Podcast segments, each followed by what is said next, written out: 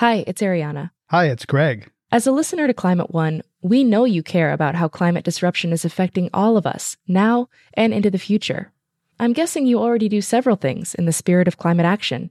Here's another one giving a donation to us to continue bringing you shows about the causes and solutions to the climate crisis. You can do that at climateone.org/slash donate. We offer all our podcasts and radio shows for free, but it takes time, effort, and resources to produce new episodes every week. When you give, you'll help us pay for the talented staff, equipment, and materials we need to make the show. And you'll join a group of other dedicated funders and community supporters who keep Climate One on the air. If you're inspired by the guests and conversations we curate, please consider making a gift today at climateone.org/donate. Thank you for your support and thanks for listening. 2021 began with a fresh start and high hopes for ambitious climate action, but how much will actually get done? Climate One conversations feature all aspects of the climate emergency the individual and the systemic, the exciting and the scary, people with power and those disempowered. I'm Greg Dalton. Joe Biden is tasking every corner of the federal government to confront the climate crisis. And while he faces fierce blowback from Republicans in Congress, there are signs that when it comes to conservative thought, the wind may be changing. The polling that we've seen, the focus grouping that we've conducted, uh, shows that there's an, an ever rising concern around uh, climate change, and, and even more so, just a desire for Republicans to take a lead in clean energy policy from all sectors of the party, even from the most conservative folks in the country. Rich Powell heads up ClearPath, a right leaning, climate focused think tank in Washington, D.C.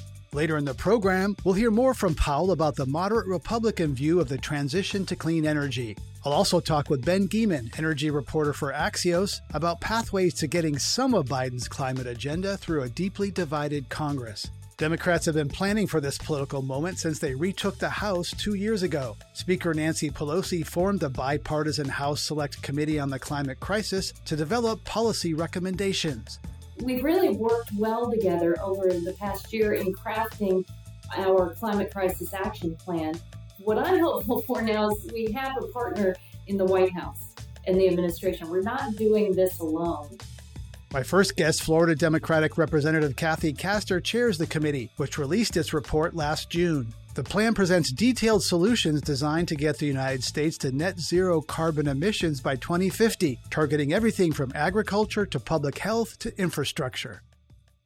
After a year of very broad outreach to entrepreneurs and scientists and farmers and faith leaders and youth activists, we compiled the most impactful set of recommendations for the United States Congress when it comes to clean energy, resilience, and adaptation in the history of the Congress. And now we're marching forward to enact those recommendations into law and trying to do as much as possible in a bipartisan way.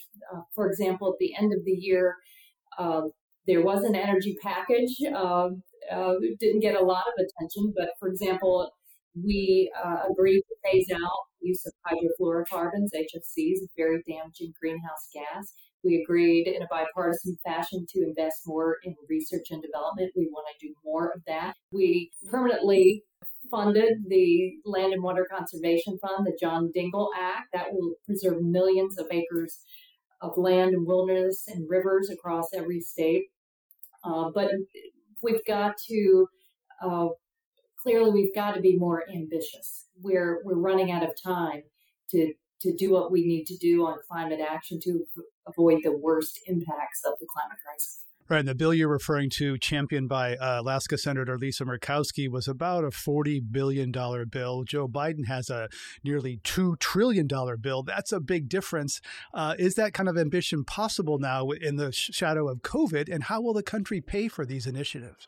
It's absolutely necessary. Uh, we know that coming out of the coronavirus pandemic, uh, we're focused a lot right now in the Congress on just stabilization and relief. And the, we intend to pass the American Rescue Plan that will have some uh, climate uh, investments on environmental justice grants and and help for to make uh, electricity more affordable. But you're right. The big package is now being discussed in the Congress with the White House on a bipartisan basis with stakeholders and people all across the country because we we understand that we don't have any more time to waste. And we're so fortunate we have President Biden in the White House now that can help craft that bipartisan package. And then if we cannot get the bipartisan support that we need we do have another opportunity to act through uh, reconciliation this this strange congressional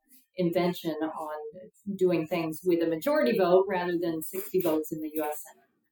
Right, and that's sort of the the one party path possible forward. Climate policies often seesaw as power changes hands in countries and states. A green push is followed by a swing to fossil fuels and then back again. We're seeing that now. Do you think that climate policy needs to be bipartisan in order to be durable? Well, the good news is if you look at public opinion polls across America, vast majority of the public, Democrats, Republicans, independent independents understand and support clean energy broadly. They know that it is a less expensive force, um, source of energy and it is uh, it's cleaner, it's better for the public health, the air we breathe. That's certainly an issue now with COVID 19. And uh, I think the case that that folks are open to is the fact that it can create millions of good paying jobs, provide, as President Biden says, an opportunity to build back better. But that means providing a stronger foundation for the economic well being of families and communities and workers across America. But as you know, those new clean energy jobs may not be in the same place and go to the same people as the fossil fuel workers who feel threatened. And coal state Democrats have slowed climate progress at critical moments over the past 20 years, 25 years. They're very influential in the divided Congress now. How do you plan to get members of your own party on board who feel threatened by this move away from fossil fuels? Yeah, I think everyone understands that the macro benefits to job creation will be substantial in building the clean cars, in conserving our public lands, making communities more resilient, that clean and green infrastructure package that is on tap. But we're also very mindful to uh, energy workers that uh, even before uh, government provides any carrots or sticks, the, the job losses in uh, the coal producing states and in a lot of fossil fuel producing states, they, they're already shedding those jobs substantially. And that creates a lot of uncertainty. So we, we want to make sure that the jobs that come alongside during the transition really do provide an opportunity for good wages, better opportunities. We have a, a critical weakness in America right now in our supply chains, whether that's health supplies on personal protective equipment, uh, but it also is that industrial base, particularly in the Midwest, that has suffered because of offshoring of jobs. We think in the in clean energy and adaptation and resilience, those are jobs that cannot be offshore. Plugging plugging wells, fixing pipelines, reclaiming uh, coal mines.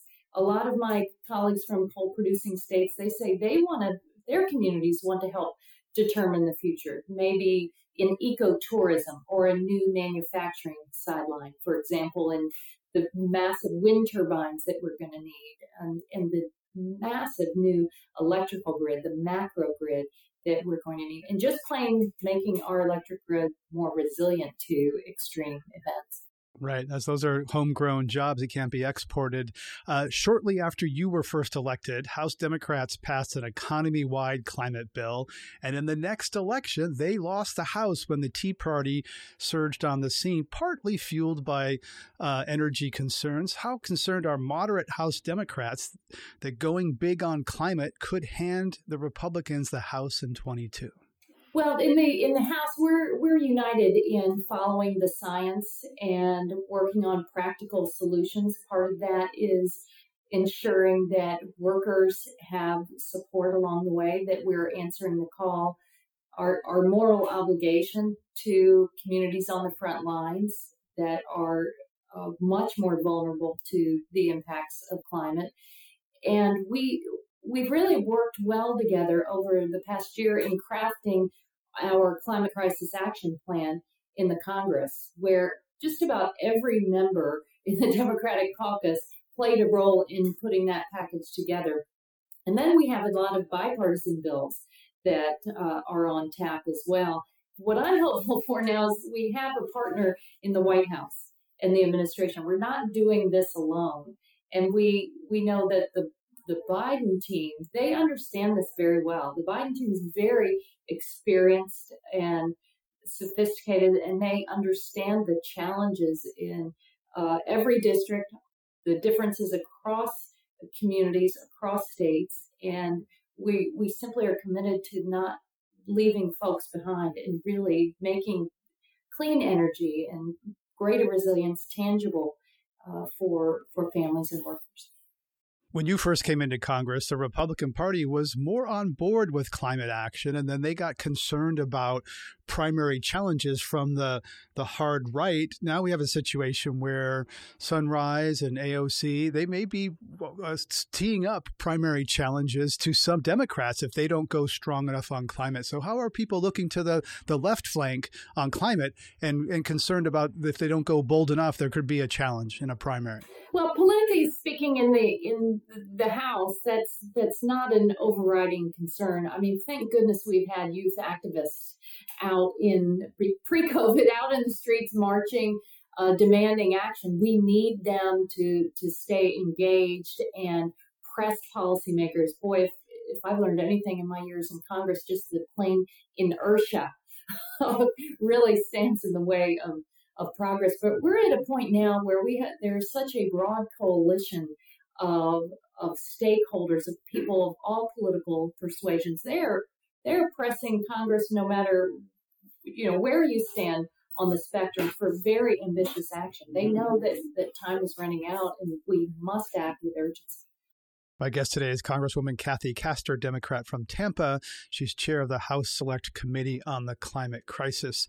What conversations are you having with your Republican peers in Florida's congressional delegation about the state's vulnerability to rising seas and other climate impacts? Do you talk with people such as Representative Matt Gaetz, who, like you, has a military base in his district? He acknowledges climate is affecting his district in the northern part of uh, Florida what conversations are you having within Florida? It's mostly Republicans in the in the House delegation from Florida. Yeah, it, fortunately in Florida, we we do have a bipartisan track record uh, on uh, coming together to oppose offshore oil drilling. Our economy is directly tied to clean water and clean beaches, and we lived through a nightmare after the BP Deepwater Horizon blowout. It was a you know, still remains as one of the uh, largest environmental catastrophes ever. And even though we didn't have much oil wash up on Florida beaches, it was it really socked us economically. A lot of mom and pop uh, businesses, and it's kind of similar to, to COVID in a way. So we've been able to to build that bridge. What what has been missing, and this really goes to uh, the lack of leadership in Tallahassee, in our state capital, is we're we are missing the commitment to clean energy. You would think here in the Sunshine State we would be producing an enormous amount amount of our electricity from solar power. We have great potential to do so, but no, we're the, the state of Florida still only produces about four percent of our electricity from renewables. It's it it's uh, Meanwhile, the costs are growing and people know it. They're paying more in their property insurance because of these intense hurricanes.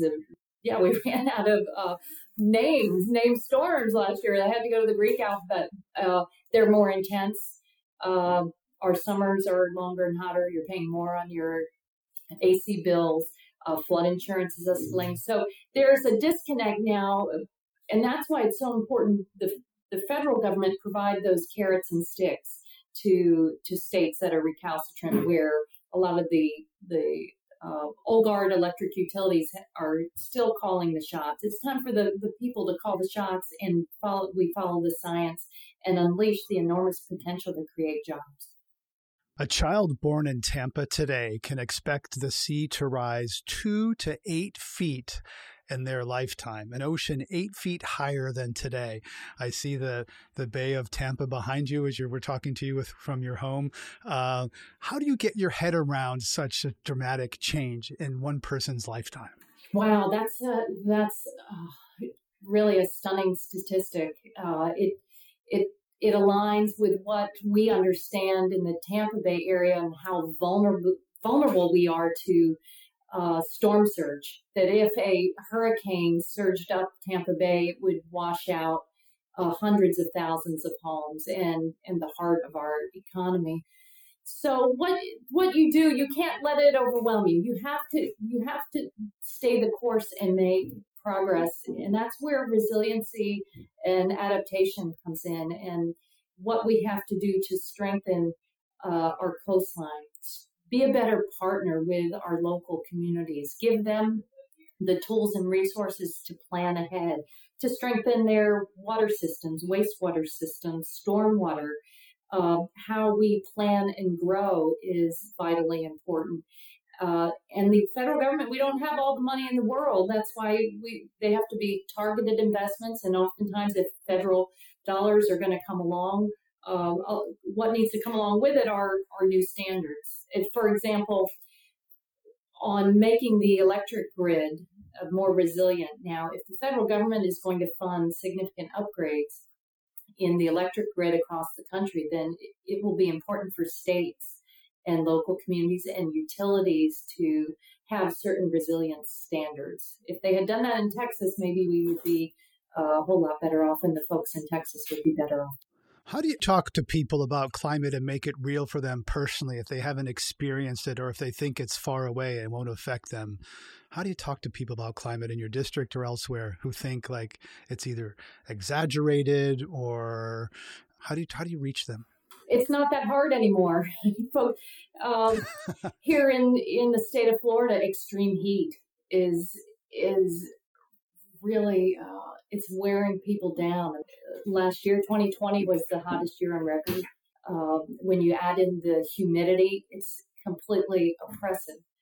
Uh, that impacts everything that we do, the way we work, where kids play outside. Uh, it impacts the food we grow. So people are are awake. They they are awake to to the climate crisis, and they are clamoring for Washington to get its act together, the state of Florida to get its act together. Uh, they don't want to see their wastewater treatment plant overflow with an extreme rainfall event. They they don't want to see these rapidly intensifying hurricanes that that cost lives and cost property and um, this is our challenge. This is our challenge to to galvanize public opinion and and truly follow through uh, and meet our moral obligation to our kids and future generations.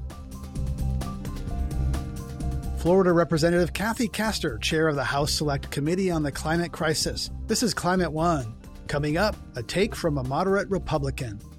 In our view, the most important thing is radically reducing the cost and improving the performance of a bunch of clean energy technologies that can then be exported out to the rapidly developing world.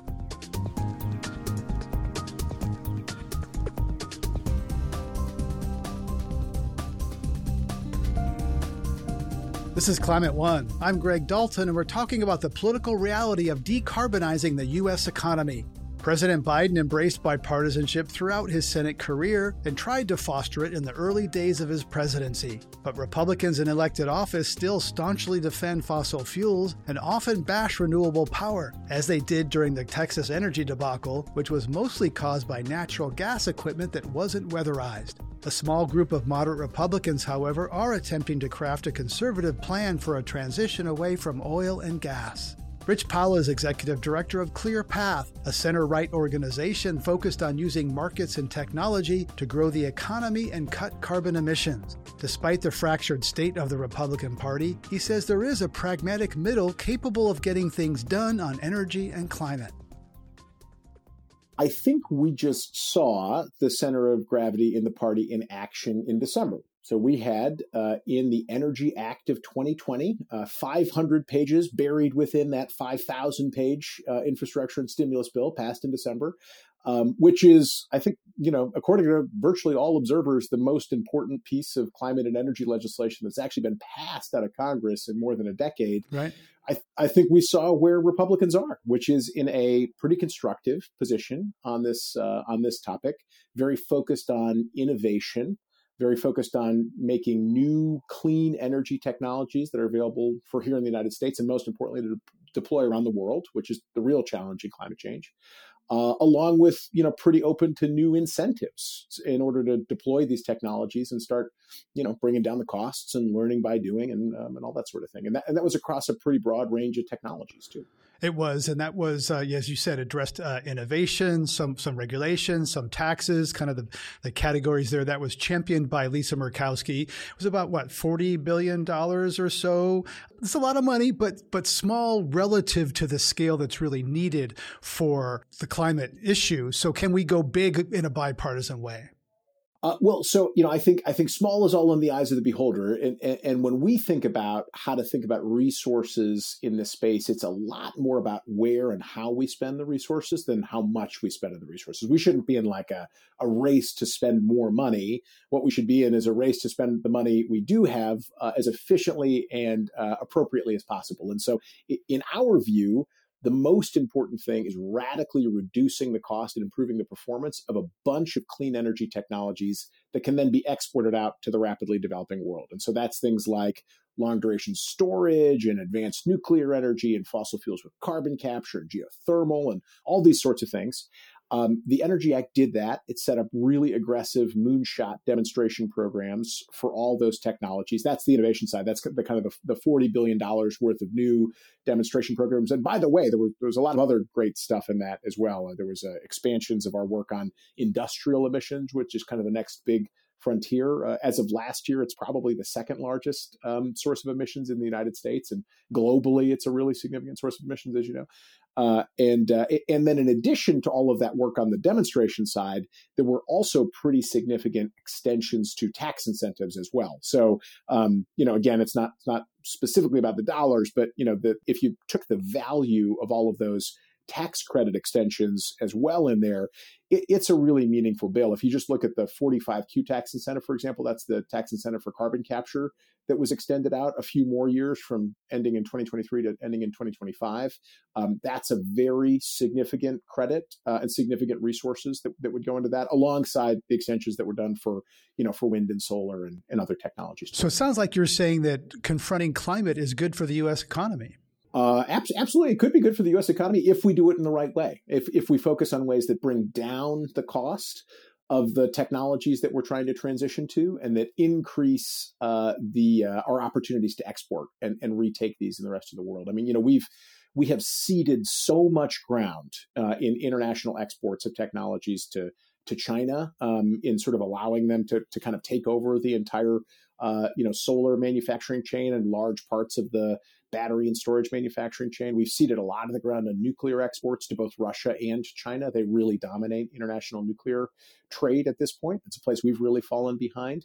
We have a chance to catch back up on the advanced technologies, whether that's advanced nuclear or really advanced storage technology or next generation renewables like perovskite solar or floating offshore wind or enhanced geothermal, we, we still have a chance to come back and recapture those benefits. But it's going to take an investment. It's going to take a lot of focus. How is climate a generational issue within the Republican Party? Uh, well, so it, it, it certainly is. You know, I think I think really across the board, it, eh, the polling that we've seen, the focus grouping that we've conducted, uh, shows that there's an, an ever rising concern around uh, climate change, and and even more so, just a desire for Republicans to take a lead in clean energy policy from all sectors of the party, even from the most conservative um, folks in the country. Um, you know, I think that's that's even more true with two big blocks of conservative and sort of moderate independent voters, and that's um, younger voters and that's suburban female voters. And, and I think a lot of conservative politicians also realize that those are folks that are just absolutely necessary for the future viability of the party. Uh, they're certainly going to be necessary for Republicans if they want to try to take back the House uh, in the midterm elections in in 2023, which they're they're poised to do if kind of past is if past is prologue. But they're going to need those moderate uh, suburban voters. They're going to need those increasingly younger voters to do it. So, so I think that that's definitely a motivator. Then help me understand things such as you know the the, the freeze in Texas where wind gets blamed. I heard Ted Cruz say that. Governor Abbott's you know kind of pointed the finger at wind, even though uh, Texas gets more of its energy from natural gas, and that also went down. Uh, there's still a narrative in the Republican Party that you know fossil fuels are, are primary, and they kind of smear clean energy with the Green New Deal, which is very toxic. So help me understand the rhetoric that we hear with the with the actual concerns among Republican voters that you just outlined.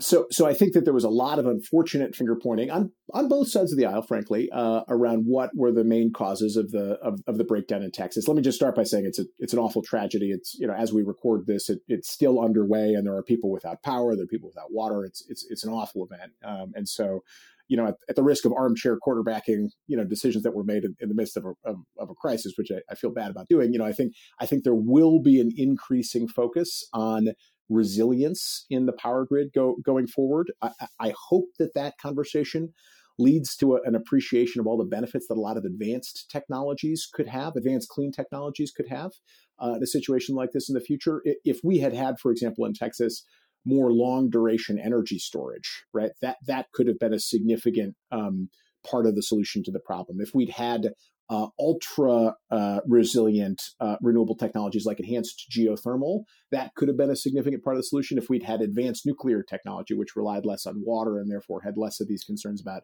freezing and, and weatherization, that could have been a low carbon part of the solution to the challenge. Um, and so I think, you know, unfortunately, you know, when these sorts of things happen, people get back into the, you know, uh, renewables versus fossils kind of, you know, um, bipartisan fighting around this. I, I hope that we can get away from that and, and focus the conversation both on, on the human elements of the tragedy and avoiding that in the future and, and, and also just on a focus on resilience and, and advanced technologies as a solution. So are we going to see in the 2022 midterm elections, are we going to see Republicans out there campaigning for clean energy?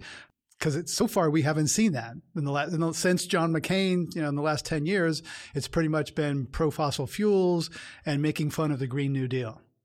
Well, I would direct every listener to Google uh, Dan Crenshaw climate change political ad and look at the ad that he ran with his own campaign resources in Houston, declaring that he totally believes in climate change. He just has a different perspective about how to solve the problem um, than Democrats. I would I direct folks to take a look at the positions that Susan Collins and Peter Meijer and Michelle Steel uh, and Nancy Mace and so many other Republican candidates took around the country on clean energy and climate. I, I do think people are are realizing that one, this is just the right thing to do on the issue, and two, frankly, it's really good politics to run on the issue. So uh, I think we saw quite a bit of that in 2020, and I'm sure we'll see a whole lot more in 2022. You favor nuclear power. The cost of solar and wind power has dr- dropped dramatically in the last decade. Nuclear prices keep rising. Two new plants in Georgia were supposed to be the future of the industry in the United States, a nuclear renaissance, but they are billions of dollars over budget and caused the contractor Westinghouse to declare bankruptcy despite nearly $9 billion in federal funding. Simply on economics, it appears that nuclear can't compete with wind, solar, and methane. Is that fair? Uh, so I, I, when we think about nuclear and and the costs and benefits of nuclear, we think about the costs and benefits of low carbon systems, not any one individual technology. The, the modeling on this is you know, couldn't be clearer. So every se- serious modeler of uh, of a low carbon energy grid sees a role for a flexible 24 7 zero carbon source of energy alongside a lot a variable, low cost, zero marginal resource energy. And when you have a mix of those things in the future, that's the lowest cost, zero carbon energy system. Uh, nuclear could play that role in the system. There's a lot of other candidate technologies as well, which is why we focus on a number of different 24 7 clean energy technologies. So, you know, flexible advanced nuclear is one of them, fossil fuels with carbon capture is another, enhanced geothermal, long duration storage, uh, hydrogen produced from zero carbon means. Uh, lots of different horses are in the running there, but I think we should remember that when we're thinking about how much folks pay on their electric bills, they don't pay something related to the cost of any one source of electricity. They pay costs related to the source, the, the cost of running the overall electric system. And all of the modeling shows that an electric system which was entirely composed of variable resources would have to be so dramatically overbuilt because of the seasonal variations in those that it would be extraordinarily expensive. So um, th- th- that's what we're trying to solve for: is what's the lowest cost energy system. I've learned a lot about my white privilege in the past year and just how deep systemic racism is in this country. And the data is overwhelming. And as a former McKinsey consultant, you know about data. Um, how have you reflected on your own white privilege in the last year? It, it has been a um, it's been a a a, uh, a really eye opening year from that perspective, and uh, you know I think it it has had us thinking you know more broadly about the issue of environmental justice which is you know the part of that issue that you know most kind of closely you know comes into our space um, and the you know the degree to which d- different communities tr- traditionally disadvantaged communities um, have had to struggle with both you know undue pollution burden or just you know lack of access to to, to some of these technologies and um, uh, and the economic opportunity and tax base and jobs and all that that, that comes along with them. And so, you know, as, as we think um, about the issue, it's kind of redoubled our commitment to really focusing on the affordability of clean energy solutions um, and, you know, whether or not there are policy options that would allow traditionally disadvantaged communities to sort of raise their hands and say, you know, we, we want this here, we want this clean energy here, we, we ought to be able to go to the front of the line to get these kinds of developments in because of the jobs that they bring, the clean air benefits, uh, the tax base and all the other community benefits from um, from that kind of siting. Right, and affordability is often where energy suppliers will say, "Hey, we care about or- poor people, so we got to keep energy cheap." But there's another side to that is which often says that uh, you know plants are sited in low income communities, and there's a lot of you know frankly racism in where the pollution is sited. They don't put the you know the waste incinerators and the refineries in the in the fancy parts of town, and that's in but that's the market incentives are to do that. So does it require policy to kind of guide markets in that way? Because the markets will put the you know they'll go for the the cheapest land where you know it's the low income communities. Sure. Yeah. And, and, and the, I mean, the reverse, unfortunately, is that, you know, you've got a lot of NIMBYism and a lot of uh, NIMSByism, which is not in my second backyard, um, uh, from, from wealthy communities that are the first to say, you know, I don't know if you, you just saw that, you know, these communities in the Hamptons that have just come out and they're, you know, they're suing to stop the transmission lines that would flow from the offshore wind farms that are trying, they're trying to be built off of, uh, off of Long Island, very similar to what happened to, with Cape Wind and the, you know, the Kennedy family and the, you know, right, in uh, right. in Massachusetts. Just you know, a lot of people that you know really care about climate change until the infrastructure required to solve climate change moves through their backyard or their community, or they've got to see the dust or the pollution right uh, along the way. So yeah, I think finding some way that better balances all of those equities. You know, what I'll say about the siting of the clean energy is, look, I mean, this is a big industrial project. Everything is hard on a community. Lots of things are unsightly on a community.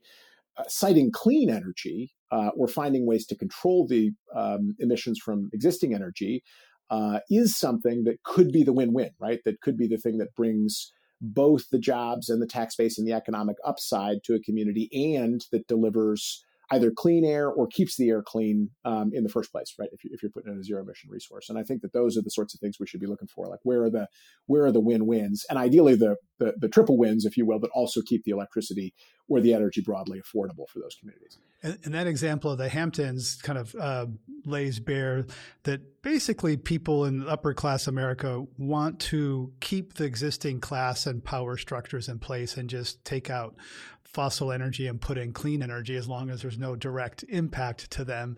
Do you think we can really solve climate with while keeping the existing power and class structures in place, or is there more fundamental societal change that needs to happen? you know, I, I worry about the conflating uh, the climate challenge with the broader sort of social or economic uh, challenges as well. In, in our experience, um, finding the areas of bipartisan agreement are all about sort of you know really really narrowing in on the issues where there's where there's the most possible agreement. And so we've had concerns, for example, about the you know the the Green New Deal uh, or some of these other things because they try to they, they package all kinds of other issues, which frankly for a lot of folks on my side of the aisle are, are highly contentious issues together with climate policy, and they treat these as all one big one big in, entangled issue. Uh, and, and, I would argue that the more that we can really just focus on the specifics of the of the energy policy making, uh, the more bipartisan agreement we're going to have in, in moving forward.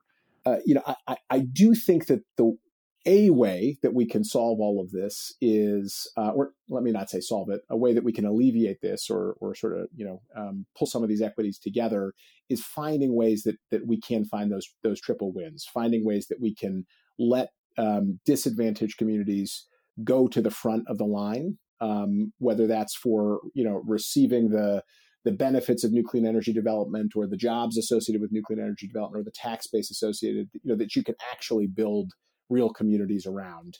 Uh, that seems like one way that maybe we could help address all these things at the same time. Rich Powell is executive director of ClearPath. This is Climate One. Coming up, energy reporter Ben Geman on corporate buy in for Biden's climate agenda. So I think the fact that you've got some of the largest and most powerful corporations signaling support for taking action on climate change will certainly help him. But, you know, the devil is always in the details, right?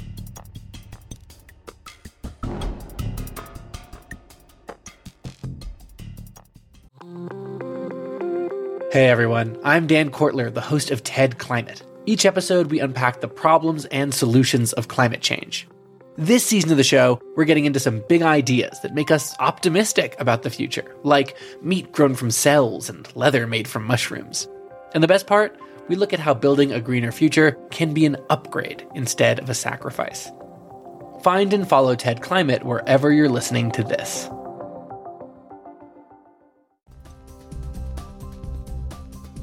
This is Climate One. I'm Greg Dalton. We're talking about the politics of accelerating the transition away from fossil fuels to cleaner energy in order to stabilize the climate that supports our lifestyles and economy. Ben Geman reports on energy and politics for Axios. Corporate support for climate action in the past has focused on splashy ads and safe incremental steps. But more recently, corporations such as Microsoft, Mercedes, and Verizon have started to make more specific and bolder pledges and put real money behind their words certainly many, many large companies uh, now have some type of long-term sustainability or carbon emissions pledge. You know, something like net zero or carbon negative by 2050 has become something of the coin of the realm. And a lot of companies now are also sort of setting even some nearer term targets.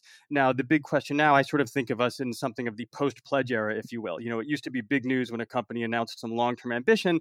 Now, to me, the question is, what are they going to be doing in the sort of near and medium term to get there? Um, that said, you know, I think certainly this does create some uh, tailwinds for President Biden because he's got this very ambitious climate agenda, but also some real constraints that are facing it, notably the very narrowly divided Congress, um, some litigation, which maybe we can get into that's near certain. So I think the fact that you've got some of the largest and most powerful corporations signaling support for taking action on climate change will certainly help him. But, you know, the devil is always in the details, right? You know, a broad brush ambition is not necessarily the same as endorsement of a policy, it's not necessarily even the same as declining to uh, fight a policy in Congress or in the courts. Right, and we've seen that, uh, you know, with uh, General Motors. As soon as Trump is elected, they're like, "Oh, back off the Obama rules." You can easily see General Motors pivoting again quickly. Uh, if there was a Republican president in 24 saying, "Oh, yeah, no, that pledge about gasoline, we could could slow things down." So I think the real question is, you know, do these companies engage on policy? It's one thing to make, you know, shiny Super Bowl ads. It's another thing to actually get into the trenches in politics. Are they doing that? You know, it varies greatly by company. I mean, the answer is uh, generally speaking, yes. I think the auto industry is looking for some type of uh, harmony with the new administration. And certainly, you know, for their own reasons, um, you can see that the auto industry is going much more deeply into electric vehicles. Um, certainly, you know, GM, Ford, Volkswagen, they've all announced very, very large investments. And certainly the kind of political climate, not just in the US, but in China and in Europe, to name the other two largest markets, has a lot to do with that. But honestly, I think it's also just sort of seeing where the growth is going to be. I mean, look, let, let's be honest, of course, right now electric vehicles are a extraordinarily small slice of the sales pie, but they're growing. And, you know, Wall Street and investors are really sort of talking with their wallets here, right? I mean, we've got this enormous amount of capital pouring into startups. You know, aside from the legacy automakers, we are seeing many startups who have either not made any vehicles at a commercial scale yet or are just getting into commercial production announcing these deals to go public at some really eye popping valuation numbers. So I think that there is a recognition out there that a combination of policy, consumer interest, activist pressure, all sorts of other forces are going to be pushing that industry towards electrification. Now, what that means for actually endorsing any type of new set of emissions and mileage standards in the U.S. is something of a uh, is something of a different question. Yeah, often I look at the markets and and uh, the federal government and kind of see two different worlds. The markets value Tesla as more than Ford and GM and VW and Toyota combined, uh, and you know over the last ten years, the S and P's been up over what 190 percent, and Exxon's been down 40 percent. So the markets are clearly seem to be saying one thing, but in Washington D.C., the political discussion seems to be uh, on, on a different planet. Do you think about like the you know the, the Wall Street and Washington seem to be looking at two different things. Yeah, I think I think that's a really great point. Um, you know, when it comes to how the markets are viewing electric vehicles, I think there is now more harmony than perhaps there certainly than there was under the uh, under the Trump administration. And I think part of this gets back to something that we opened our discussion with, which is um, what are corporations doing on climate and one of the areas in which some of the biggest companies in the world, such as Walmart and Amazon, are looking to meet these sustainability pledges is through buying electric vehicles. And so I think that's one of the reasons we're seeing some of this investor excitement around companies as well. And that's because, for example, Amazon, in perhaps the most aggressive moves, has announced a deal uh, about a year ago with this startup called Rivian to buy 100,000 uh, electric delivery vans for them. Now, that's a target after 2030, but they hope to have about 10,000 of them on the road by in the 2022 timeframe. So I think, you know, like, like I said before, you know, corporate procurement is going to be one driver, and that's one of the reasons why I think there's some interest in the electric vehicle market. Also, uh, President Biden, one of the things he can do with his executive power, because certainly there's headwinds in Congress, one of the things he can do is try and boost federal procurement of these vehicles as well. So that's one of the other reasons I think we're getting that uh, some of that strong interest in the uh, in the electric vehicle market. But honestly, really China is the straw, straw that stirs the drink in a lot of ways too. I mean, it's by far the world's largest auto, auto market. Uh, federal, uh, excuse me, uh, national support for electric vehicles there is quite strong, and the same holds true for Europe as well, which is quite far ahead of the U.S. in terms of already starting to implement the type of carbon emission standards that really will drive increasing deployment and sales. Right, and we've uh, been, there's been some reports recently about G20 countries making emissions pledges, et cetera, but the policies are not quite in place to make those pledges realized. So one of the um, things that's out of the bipartisan committee and, and the U.S. Uh, House of Representatives is to reassert U.S. leadership. So where is the globe in, in, in terms of meeting those climate pledges? Yeah, that's absolutely right. Um, there's been a lot of research, and you can look at it in different ways, but basically, the world is nowhere near on track to meet the ambitions of the Paris Climate Agreement. Now, the world is not, most countries are not even on track to meet the sort of medium term carbon emissions reduction pledges that they'd made in the first round of negotiations uh, and submitted around that first round of negotiations in the creation of the Paris Agreement. So that's going to be one of the really big tasks for the Biden administration because the US, you know, China is the world's largest emitter. The US comes after that. And I think the fact that he has appointed John Kerry to this kind of special climate envoy role really illustrates their effort, their interest in sort of having not only the U.S. take much stronger steps, but to essentially try and cajole and work with other countries on a diplomatic front to implement some nearer term policies to really sort of get the emissions trajectory starting to move downward. Right? I mean, like you know, just like many many big corporations have these long term pledges, many countries do too. I mean, look, China last year announced that it wanted to be carbon neutral by 2060. But that's a long time from now, right? So I think that what there's a lot of interest in is when will their emissions actually peak, let alone get to being carbon neutral, but even stop uh, rising on a on a sustained basis and start uh, cutting the you know really going downward. Um, steeply and on what time frame now the us has a little bit of a credibility problem here right because um, doing anything big through Congress is extraordinarily difficult. Now, that's a somewhat evergreen statement and certainly holds true beyond just on climate change, but it's particularly true there. So I think what the challenge for the administration is going to be is not only sort of trying to work with other countries on their de- uh, clean energy deployment policies and emissions policies, but also show that the U.S. policies that Biden is seeking to implement will be somewhat robust and also sustainable even with the changes in the in the political winds in the country.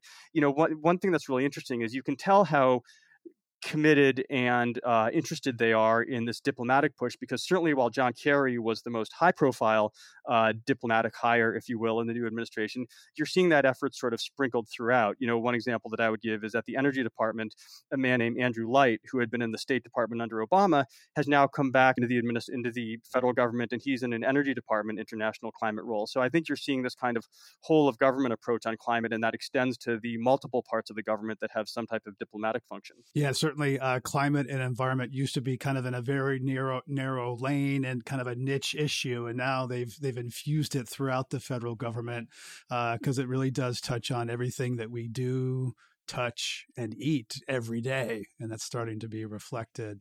Um, Washington Governor Jay Inslee campaigned for president, saying he would declare a climate emergency. Senate Majority Leader Chuck Schumer recently floated the idea of President Biden using emergency executive powers.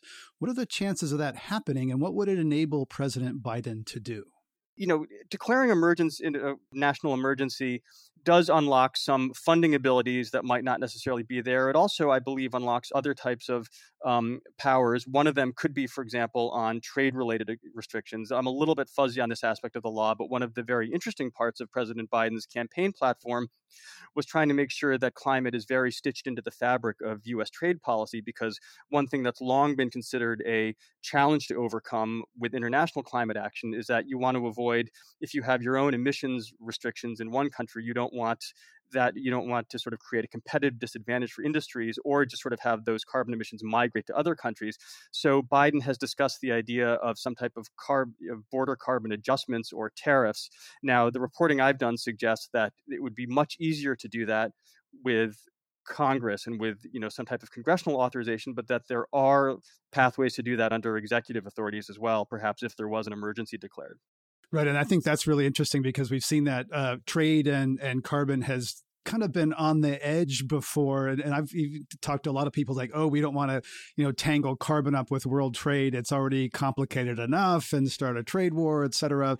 But that seems to be kind of you know inching up getting a little more attention these days is linking carbon and and trading so that uh, for example countries that are not uh, meeting their commitments you know slap a tariff on them from from the polluting countries yeah, that's the, the way you just said it. Actually, is very close to how it's actually stated in the uh, in the Biden climate platform that he uh, that he ran on. Um, and I think also you you raised an excellent point because this this idea of sort of you know again weaving climate into the fabric of diplomacy and trade and many other areas we're really starting to see a lot of interest in that. For example um, i think we're going to see the this large executive order that president biden um, already issued on climate change calls for the treasury department to have a role in sort of trying to steer and work with the us uh, export and development finance agencies to ensure that they sort of prioritize clean energy and boosting sort of clean energy deployment in other countries and sort of steering export finance in, in those directions. Um, and then one big question around that at the same time is where does that leave other types of fossil fuels? Um,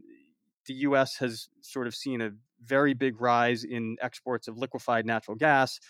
Um, how the new administration deals with that is something I'm going to be fascinated to see because, on the one hand, natural gas, when you burn it, um, has far lower carbon emissions than coal. So you saw uh, the president's nominee for Energy Secretary, Jennifer Granholm, say in written responses um, related to her confirmation hearing that she does see a role for U.S. liquefied natural gas exports um, in help in sort of replacing higher fossil fuel or higher emissions fossil fuels in other countries that said, she sort of paired that by saying we need to make sure that we have a much cleaner domestic industry in the production of that gas. And, and essentially, that's code for saying we need to reduce methane emissions associated with that. Even though she that was sort of the second part of her answer, you saw some immediate concern raised by some of the more lefty parts of the environmental movement who don't like LNG exports at all. Uh, if I had to guess or look into my crystal ball a little bit, which is faulty like every reporter's one uh, is, I'd be very surprised if this administration backed away from U.S. LNG exports. I would never say never, but I'd be a little surprised.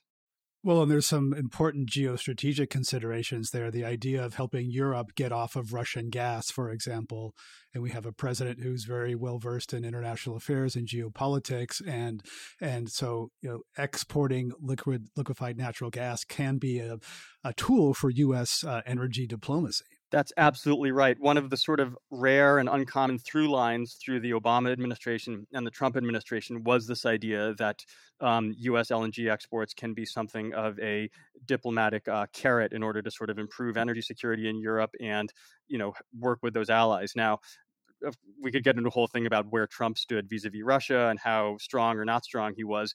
But that said, uh, support for U.S. LNG exports continued both through the Obama and the Trump administrations.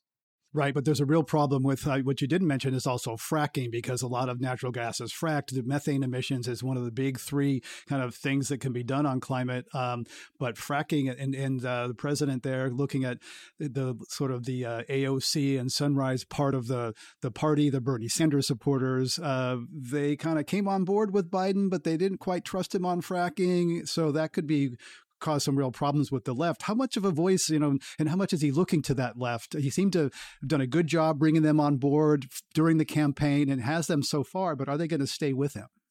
Yeah, no, you, you I, I, think that's exactly right what you said. I mean, Biden, it, there's been something of this dissonance in the idea that Biden, of course, sort of campaigned and had this reputation as this sort of perhaps middle of the road figure, a somewhat of a centrist, somewhat of a moderate. Um, his climate platform is by orders of magnitude stronger than anything that was ever contemplated under the uh, Obama administration. Now that reflects a lot of things, not just political positioning, but the cost of clean energy. You know how, how it's declined, um, how serious, and what we've learned about uh, the harms from climate change. So there's a lot of reasons for that, but the overall point remains that he made a lot of nods toward things that uh, people on the progressive left very much support. Whether that harmony can continue is going to be a little bit, you know, now we're going to see some of the proof is, you know, being in the in the pudding. Certainly, I think climate activists have been very pleased by his initial moves, coming right out of the gate with this sort of whole of government approach uh, on the topic. So so far, I think there's harmony, but you know executive orders I think are, are often very splashy when they're introduced and they get a lot of um, they get a lot of attention and certainly executive orders can do some things very quickly right? We saw Biden yank the permit for the Keystone pipeline. That was a very immediate thing.